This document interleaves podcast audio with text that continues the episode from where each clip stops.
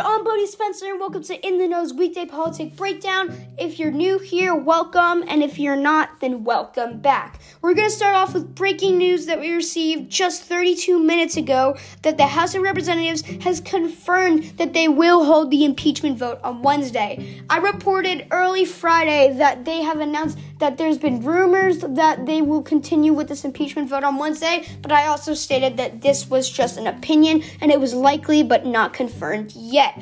With this, there's also calls for jo- Josh Hawley and Ted Cruz to be impeached, such as Representatives Joaquin Castro telling them and actually physically calling them and saying, You guys need to resign. And if they don't resign, he is calling for expulsion, which could very well happen. Also, Trump has been warned repeatedly by Bill Barr not to impeach himself because it gives him a bad image and shows that he knows that he did something wrong. These two things are very clear and they are very obvious and Trump should definitely take these in mind because why would he impeach himself or pardon himself for no reason? This is just insane and very, very dumb and something to think about as you're going through all this craziness of the news. And in case you're wondering, no, a pardon does not exclude Trump from impeachment. So he could very well get impeached multiple times past this. Will be likely to happen? Probably not because he's not doing anything against or to benefit the government anymore. But because he is a past president, he could get in trouble. This also means if he gets impeached that he will be the only president to ever get impeached twice and that will also prevent him from running ever again as president, including in 2024,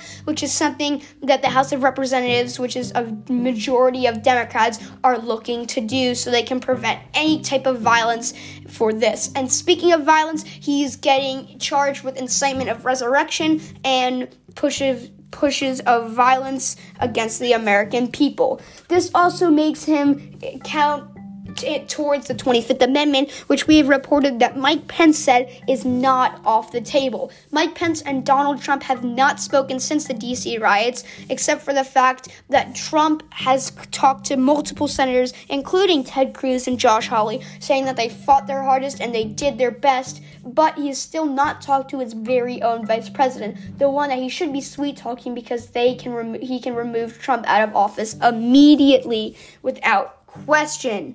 Also, Melania Trump has been open saying that Donald Trump should not be charged because it wasn't his fault, even though they have video proof of him telling his supporters to go to the DC Capitol and riot the Capitol building to prevent the votes from being counted.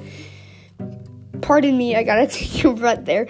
But the House of Representatives has been very open about impeaching Trump, especially before these riots even began, but now he's getting calls more than ever. We also received reports that AOC is questioning if she should run for a Senate seat in 2024. This would be important because she'd be one of the very few women to be a senator currently, and she'd be the only one, I believe, the only women the only woman on the Senate that's younger than 40. AOC, I believe, is 31 years old, and that would make her one of the youngest senators to date. As a matter of fact, she would probably be the fourth youngest senator to date if she if she decided to run. Kamala Harris announced her pick for Senate today and formally congratulated him, meaning he will go in 2020 in 2020. Kamala Harris's seat was expected to be given up in 2022. Bernie Sanders was recently Uh, offered a job for Joe Biden's cabinet. I cannot disclose which one because I do not have that information at the moment. However, they decided that that would be not be a good idea because of the fact that the Senate is now tied and they cannot cost a Democratic seat and give Republicans control of the Senate because by doing so, it would make it at least 10 times harder for them to get work that Joe Biden wants to get done.